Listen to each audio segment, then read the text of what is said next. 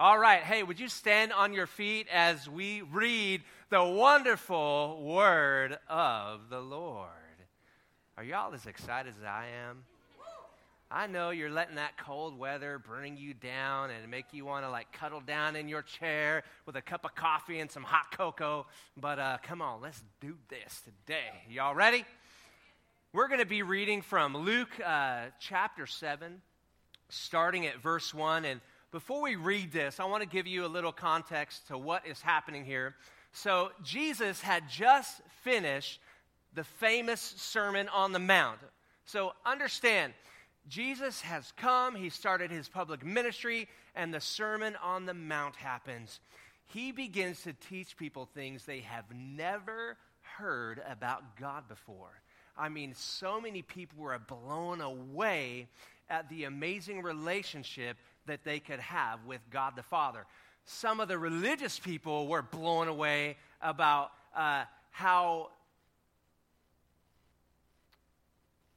how wrong they thought Jesus was. So that is what has happened right before this story. It's called the Sermon on the Mount. The disciples were with him that day. Uh, some people were, who were wanting to know more about him were with him on that day. I'm sure that there were some Pharisees lurking in the crowd that day to try to find what Jesus was saying that was wrong. So there was all of this happening, and all of a sudden, this story takes place. Luke chapter 7, starting at verse 1. When Jesus finished saying all this to the people, okay, that's in reference to the Sermon on the Mount. When he finished saying all of these things to the people, he returned to Capernaum. At that time, a highly valued slave of a Roman officer was sick and near death. When the officer heard about Jesus, he sent some respected Jewish elders to him to ask him to come and heal his slave. Verse 4. So they earnestly begged Jesus to help the man. They said this If anyone deserves your help, he does, they said, for he loves the Jewish people and even built a temple for us. Verse 6. So Jesus went with them. But just before they arrived at the house, the officer sent some friends to say, Lord, don't trouble yourself by coming to my home, for I am not worthy for such an honor. I'm not even worthy to come and meet you. Just say the word from where you are, and my servant will be healed. I know this because I'm under authority of my superior officers, and I have authority over my soldiers. I only need to say, Go, and they go, or come, and they come. And if, they, and if I say to my slave, Do this, they do it. When Jesus heard this, he was amazed. Turning to the crowd that was following him, he said, I tell you, I have never seen faith like this in all of Israel. And when the officer's friends returned to his house, they found the slave completely healed. God, we thank you for who you are. We thank you for your incredible word. God, I pray today that your word would do what it promises to do, that we would be transformed and changed by the word of God. We love you so much. In Jesus' name, amen. You can be seated. Hey, what a, what a crazy story. I don't know if you've ever read this story before, if the story is new to you, or maybe you've read it a hundred times, but I've read this story several times uh, in the last few weeks. And every time I read it, even this morning, new things keep popping out in my brain. There's one phrase that drops in my mind when I read this story, and the phrase is this What if? What if. I don't know if you have ever asked yourself the question, what if before? But it's interesting that when you say this phrase, whatever you say after you say what if, determines so much about your life. I'm going to say that again. Whatever you say out of your mouth after you say the words, what if, determines so many things about your life. Did you know that your what if can be the beginning and endings of almost anything in your life? Have you ever made these statements in your heart before? What if all Christians are like the ones that have let me down? What if all churches are like that last church that I attended? What if religion would make me narrow minded? What if God doesn't love me just as I am? The challenge with this phrase, what if, is this is that if you have had a bad experience with anything, most of the time, our bad experiences will taint our future. Every time you consider stepping into a new thing, a new season, a new relationship, a new career, a new job, a new church, here it comes. What if? What if comes on down the road? Isn't it funny that Christians often ask themselves, what if I ask God for help and He doesn't help me? What if I ask God for the gift of the Holy Spirit and He doesn't give it to me? If you've ever let this phrase, what if, before paralyze you or stop you from the next thing that God has in your life, the next season, the next relationship, the next great adventure, today is for you. I'm not planning on getting super hype, although I might. But today, I want to speak to your mind. I want to speak to your heart. And I pray that the transforming Word of God literally changes you. I want to talk to you today about one of the things that has hindered me and is possibly hindering you from receiving everything that God has freely given to you. What if? What can we learn about this story today? Well, there's so many things we can learn about this story today, but I want to just focus in on three things. The first thing, I want us to notice the who. The who. Who is in this story? Well, we can see in Luke chapter 7, verse 2, the Bible says, At that time, a highly valued slave of a Roman officer was sick and near death. This story is centered around this Roman officer. The officer. The officer. I want us to notice the officer in the story. Well, what do we know about the average Roman officer? Well, we know that they're brutal dictators. We know that they are some of the most brutal in all of history. We know that they ruled by the sword. We know that they used fear as a main tactic of control and to get people to do what they wanted. I would venture to say that this Roman officer was one of the most unlikely people of that time for to display the type of faith that would blow Jesus away. I mean, out of all people that were there with Jesus, I think that this Roman soldier is probably the most unlikely person that should have this kind of faith. I mean, shouldn't it have been one of the disciples that came down from hearing the Sermon on the Mount blow Jesus away with their new faith?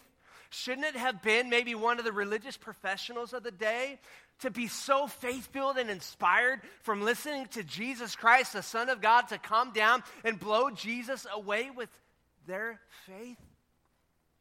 No, it wasn't any one of them. It was this religious outsider, it was this Roman soldier, it was this guy who blew Jesus away. How is that possible? Out of all the people in Israel, Jesus said, out of everyone in Israel, this man amazed me. It's so interesting to note that when we read this story, this man had some preconceived ideas about Christ. He said this He said, Lord, don't trouble yourself by coming to my home. I am not worthy of such an honor. I'm not even worthy to meet you. If I could speak to this Roman soldier today, I would have some questions for him, and I would ask him this Roman soldier, Roman officer, who told you you weren't worthy of Jesus? Where did you hear that from? Who told you that Jesus was not interested in coming to you and visiting your home? Who told you he wanted to have a relationship with you through other people? Who told you that you needed to send other people on behalf of you? Who told you that? I would venture to say, based off of this story, the Bible says that these Jewish elders came to Jesus and said, Jesus, this man loves your people so much. He loves them so much, in fact, that he's actually helped build some of our synagogues. Well, Lord knows what goes on around the synagogues, around the church offices when the doors are closed on, on during the week and no one is here. What did this Roman soldier learn about God while he was there working on the synagogue? What did he learn from those religious leaders about God? Well, it looks like to me he learned that he was unworthy. But there was something about hearing the name Jesus. There was something in him. I don't know what it is. What it is. The Bible doesn't even allude to it. There was something in him that still made him think.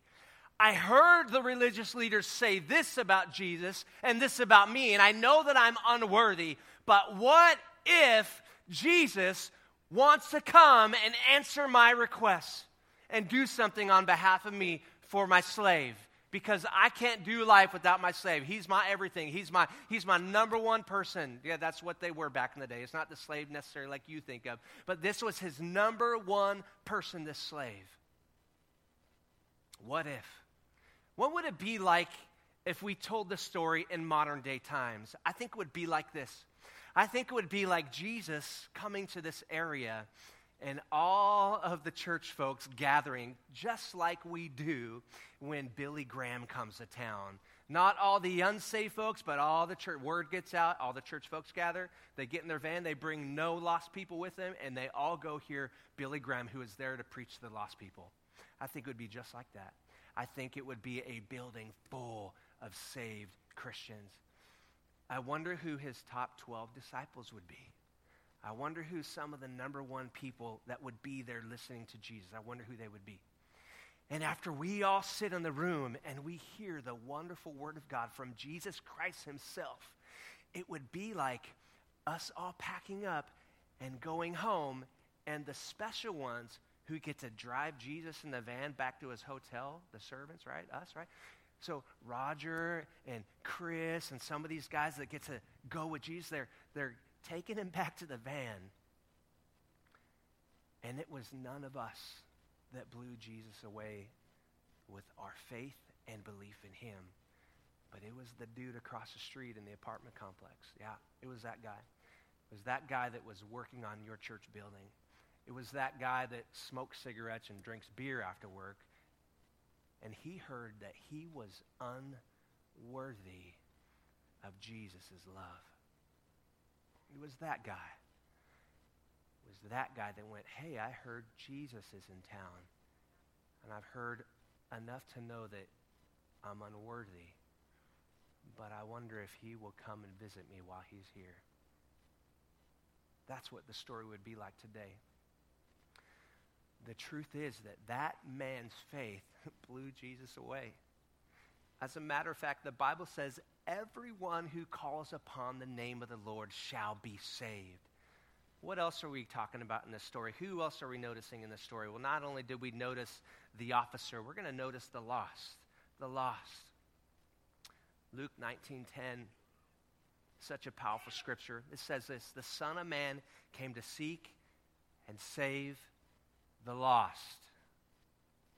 I'm also going to add in here that just like in that day, that there are a lot of religious people hanging out with Jesus, hanging out in church, stuck in their religious ruts, thinking the wrong things about the love of Christ.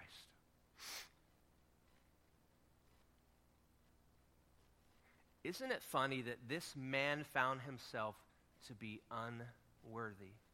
So unworthy, in fact, he didn't even think that he was worthy of Jesus coming to visit him. Not save him, visit him. I want to ask you the same question that we asked the Roman soldier a minute ago. Who told you you were unworthy? Who told you you were unworthy of a visit from Jesus? Who told you that he would be happy with a long distance relationship with you? Who told you that you had to call the pastor to pray for you rather than just to call on him. The soldier even sent somebody one extra time to remind Jesus, hey, by the way, don't come. I'm not unworthy. I'm not worthy of you. So many Christians today are serving a distant God. So many Christians today are serving a God who is far off. But in fact, I want you to know that He is not far off at all. He's actually near and He wants to be with you. As a matter of fact, if you consider yourself a believer and you invited Him into your life, He's actually with you. The Bible says He's actually in you. And sometimes as we pray, we stare off into the sky as if God is not with us, but He's actually here. He's with us, He's in you right now.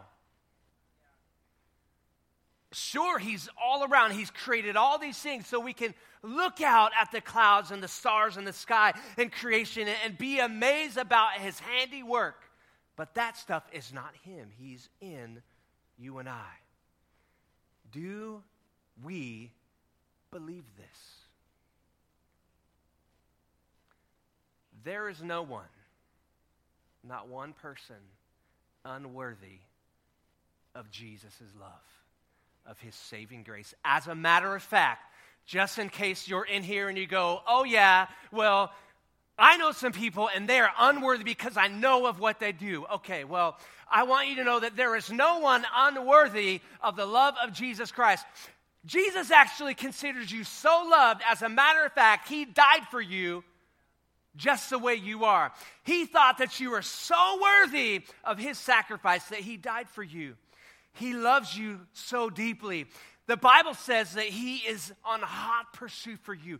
He wants to know you. When you think that you're unworthy or religious tells you unworthy, you think that it keeps him at distance. But the Bible says that he came to seek and save those who are lost. That means he is in hot pursuit for you. He craves a relationship with you. He wants to get to know you. He actually created you so that he can love you with all of himself and have you in his life and have a relationship with you and bring you into his family. But religion wants you to not think that. It wants you to think that you're unworthy and that you're not worthy of his sacrifice and you're not worthy of his love. And you should stay on the outside. That's what religion tells you. But the scripture says that we just read is that he came to seek and save those who are lost. So Jesus says to you today, come on, forget about the religion that you know and come and get to know me, Jesus says because I came and I walked on this planet to reveal the God that you've been serving that's been so far away in your eyes. No, I came down to this earth to reveal the heart of the Father. And He actually came down to walk with you and to be with you, not to be at distance with you. Today, if you consider yourself non religious, non spiritual, like this Roman officer did today, I want you to know that Jesus is telling you, I see you and I see your faith, and I want a relationship with you. Although religion says you should hesitate a little bit because you're unworthy. You should think about it before you come down to this altar. Do you really think God would say, do you think Jesus would say that to you today if he was in this room? You coming down to the altar and you wait, hold on, wait a minute. Don't you remember last time that you messed this up? Go back, go clean your act up, and come back when you're ready. Okay, you ready? Okay, come on. Okay, now I'm going to forgive you for all this, but that, I'm still stewing over that one. I'm still a little upset. I didn't forget about that. It's going to take me a little while to get over that. Well, you know when God says a little while, it's a long while. No, that's not what he does at all. He says, Come, come. The same way he said, Come to the thief on the cross. The same way he said, Come to the woman who was caught in the act of adultery. The same way he said, Come to this Roman officer who was the most unlikely person to amaze Jesus of his awesome faith. That man, he said, Yep, you come. The next thing I want to talk about is the mindset. The mindset. The mindset. This is my favorite point, by the way, just so you know. This whole entire message was written just for this right here. The mindset. The Bible says in Luke 7 3 that when the officer heard, somebody say heard. When he heard about, not heard, heard. When he heard about Jesus. Sorry, if you've watched Madea, you know exactly what I'm talking about. When the officer heard about Jesus, I want to talk to you about what happens in your mindset when you hear about Jesus. First, I want to notice you got to put your thinking cap on right now. Just take some extra notes if you need to. What is a mindset? A mindset is a set of attitudes about something, or we could say a set of beliefs about something. Think about the word mindset. Mind set. You get it? My mind is set on what I heard. Doesn't matter if what you heard was right or wrong. My mind is set, it is settled. I will not allow new information to come in and change my mind because my mind is set.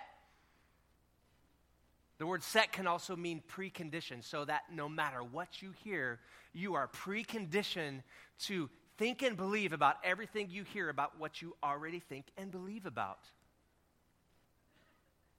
Kind of confusing, kind of strange, but that's what happens. That's what we do. When you hear information processed through your mindset, your mindset will either allow you to receive or not receive what you are hearing based off of your mindset. Are you with me? Are you okay? Let's take this a little further. The Bible says in Proverbs 23 and 7 For as he thinks within himself, so is he. As a man thinks within, as his mindset is, as he thinks, as his set of attitudes is, as his beliefs are within himself, so is he.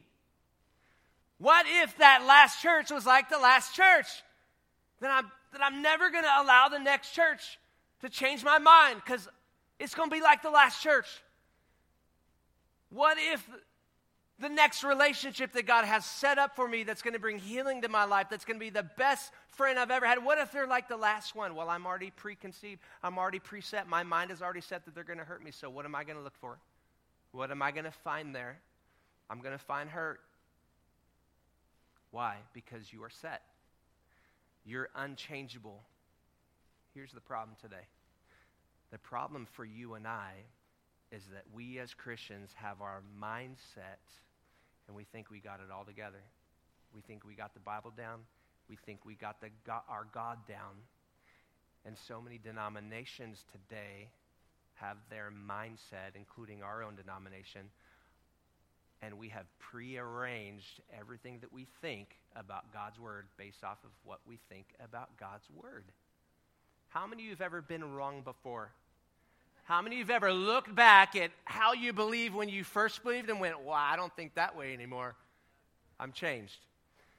But the further we get along, the less we change. Do you see the danger? The further we get along, the less we change. Here's, here's, what, here's, here's what's so hard about this is that when our mind is set, we can't be transformed. Do you want to be transformed? The Bible says we're transformed by the renewing of our mind. But if our mind is set, every time we read the Word of God, we're going to read it in light of everything that we already know, and we're not going to let it transform us. we have to be careful to not set our minds on things that are not solid and based on the Word of God, especially your thoughts about God, especially your thoughts about yourself. If you have a distorted image of God based off of how you grew up and the religion that was taught to you, you have to be careful to not have your mind fixed, locked in, and settled on that because what you think about God will always be distorted. And what you think about yourself, if it is not everything that God says about you, you will always have your mind fixed and settled and distorted on who He has called you to be. You will serve a distant God forever. You will serve an angry God forever. You will serve a God who is ready to punish you when you sneeze forever. that's not the God that we serve, and that's not who He is, but your mind is fixed on that. So that's the God that you serve. You can serve Him, I'm not. You always think that you're unworthy, just like that Roman officer did. You will always walk around thinking you're unworthy, but that's not what Jesus says about you. Just because you're not experiencing something in Christ doesn't mean He hasn't provided it for you. I will. It's in my notes. It says repeat. Say again. I knew that was good. That was good, wasn't it? Y'all agree? Was that good? That's just because it's the word. Just because you have not experienced, experienced something does not mean that He has not provided it for you. Why? Your mindset. I know, you really don't believe me. Okay, let's have some fun. Your mindset is your permission giver. Where'd you get that, Shawn? Was that like some fancy little thing you came up with? No. The Bible says this As a man thinks in his heart, so is he. I never took Greek. I never took Hebrew. I, I, I just I, I get online and I, and I read the websites, right? They have incredible websites today. You don't have to go to Bible college to be a Bible scholar. You can get on and you can find Strong's Concordance and you can study the Bible for yourself. I went and I looked up that word think in the original word. The original word think means this. Do we have a slide for this? It means this it means to split or to open. As a man thinks. Then it says this to act as a gatekeeper.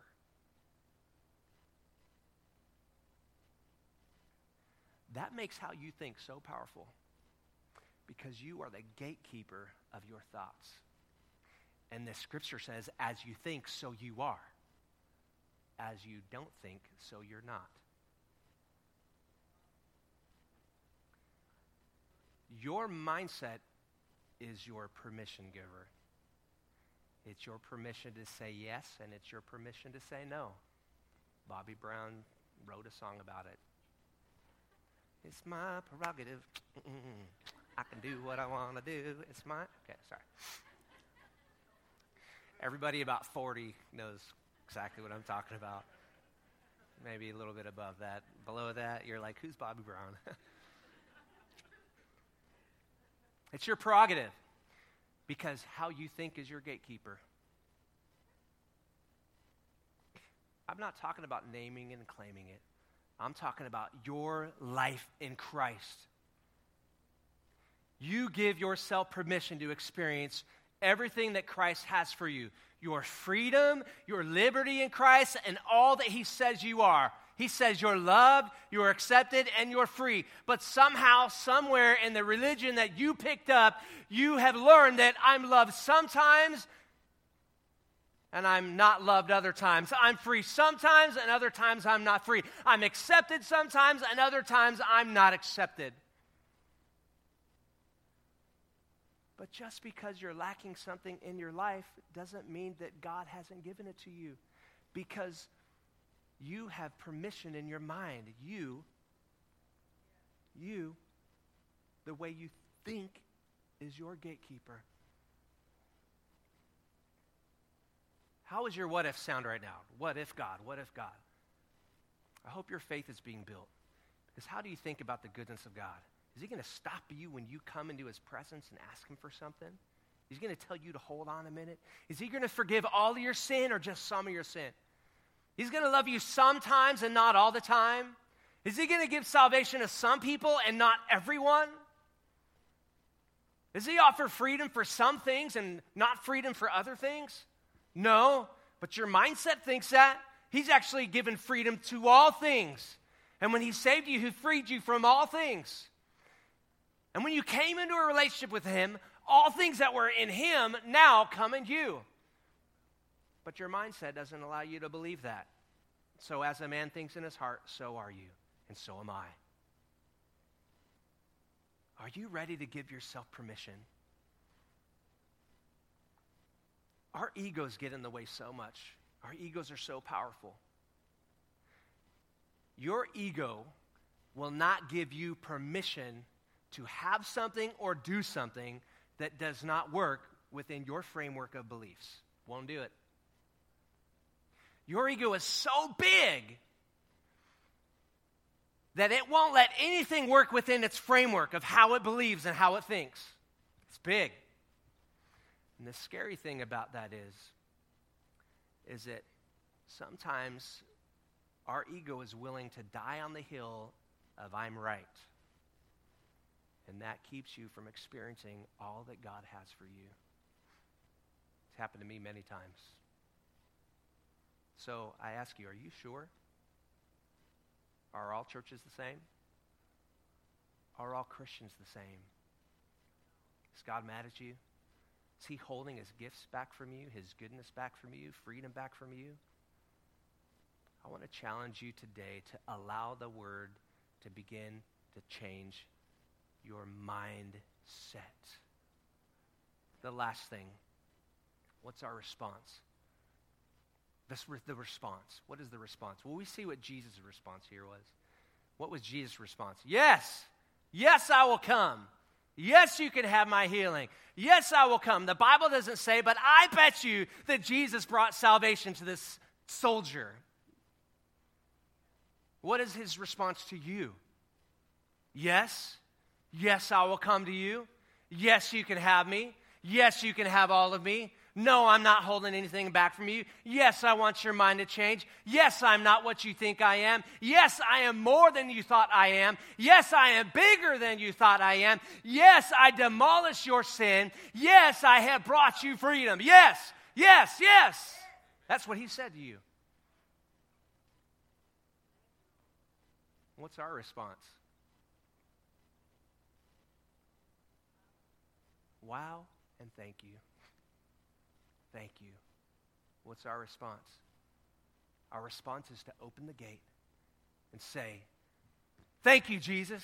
Yes, salvation is mine.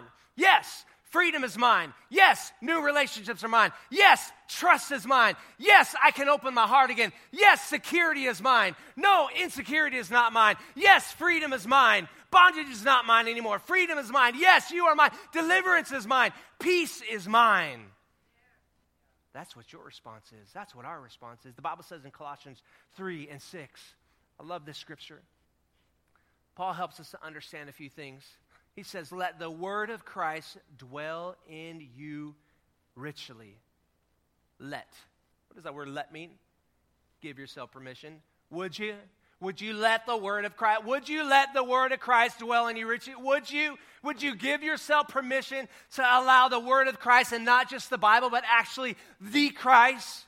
Because the word is Jesus. Jesus is actually God. So would you let God dwell in you richly and stop closing the gate on what he wants to do in your life? And he says, in all wisdom and teaching are you willing to learn some new things from Him? Are you willing to give permission to yourself to say yes to things in His Word that religion has told you to say no to? And then as we keep on reading, then it says, admonishing one another in psalms, hymns, and spiritual songs. I went and looked up this word admonish, admonishing because I'm like, wait a minute, this just doesn't, it doesn't really make sense. So what, what does this word admonish, admonishing mean? Because in this context, it just doesn't sound right the original word admonishing here is actually opposite of what you think. It's positive, warm pressure. This is not about chastisement. If you look up the, the dictionary word admonishment, it's a lot about rebuke and chastisement. But the actual original word says positive and warm pressure. The word used positive and warm pressure to encourage one another on in what? In grace. Musicians are coming forward today. Our takeaway today is your what if will give you permission to take hold of what Christ has already provided for you. Your what if will give you permission to take hold of what Christ has already provided for you.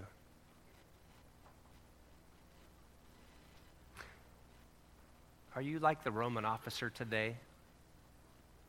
Have you been peeking over the fence at Christianity and Christ interested in a relationship with Him, but what you have heard about Him is that He thinks you're unworthy. So unworthy, in fact, that you shouldn't step into the doors of a church. So unworthy, in fact, that He wants to have a long distance relationship with you. So unworthy, in fact, that He doesn't want to come and meet you and be your friend. Is that you today? Well, I want to tell you today that's a lie from the pit of hell.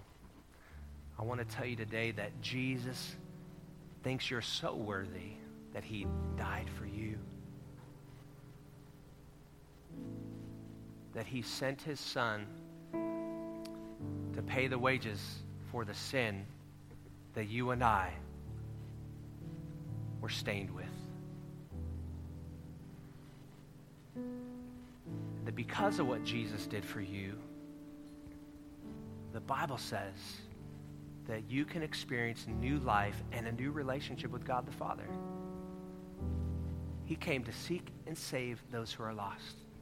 If you're in here today and you're lost, He didn't come to make us all feel good. We're, we, we, we have a relationship with Him. He's going to continue to grow us, and it is beautiful and it is amazing. But Jesus, right now, is actually looking for you if you consider yourself a religious outsider. And He wants to get to know you. How do you have a relationship with him? Well, we say around here a lot, Ephesians 2 8, the Bible says this that we're saved through we're saved by grace through faith. What does that mean? Well, faith is kind of like belief in your heart, but the Bible actually describes it differently from belief. It's not something that you get from deep inside your core being. It's actually, the Bible says that faith comes by hearing the Word of God. So you heard God's Word today. You learned something new about Him. I want to encourage you you have faith. So you, you got that one. And he's got grace. That means he's giving something to you that you don't deserve, and neither did I. But he saw us as so worthy that he sent his son to die for us.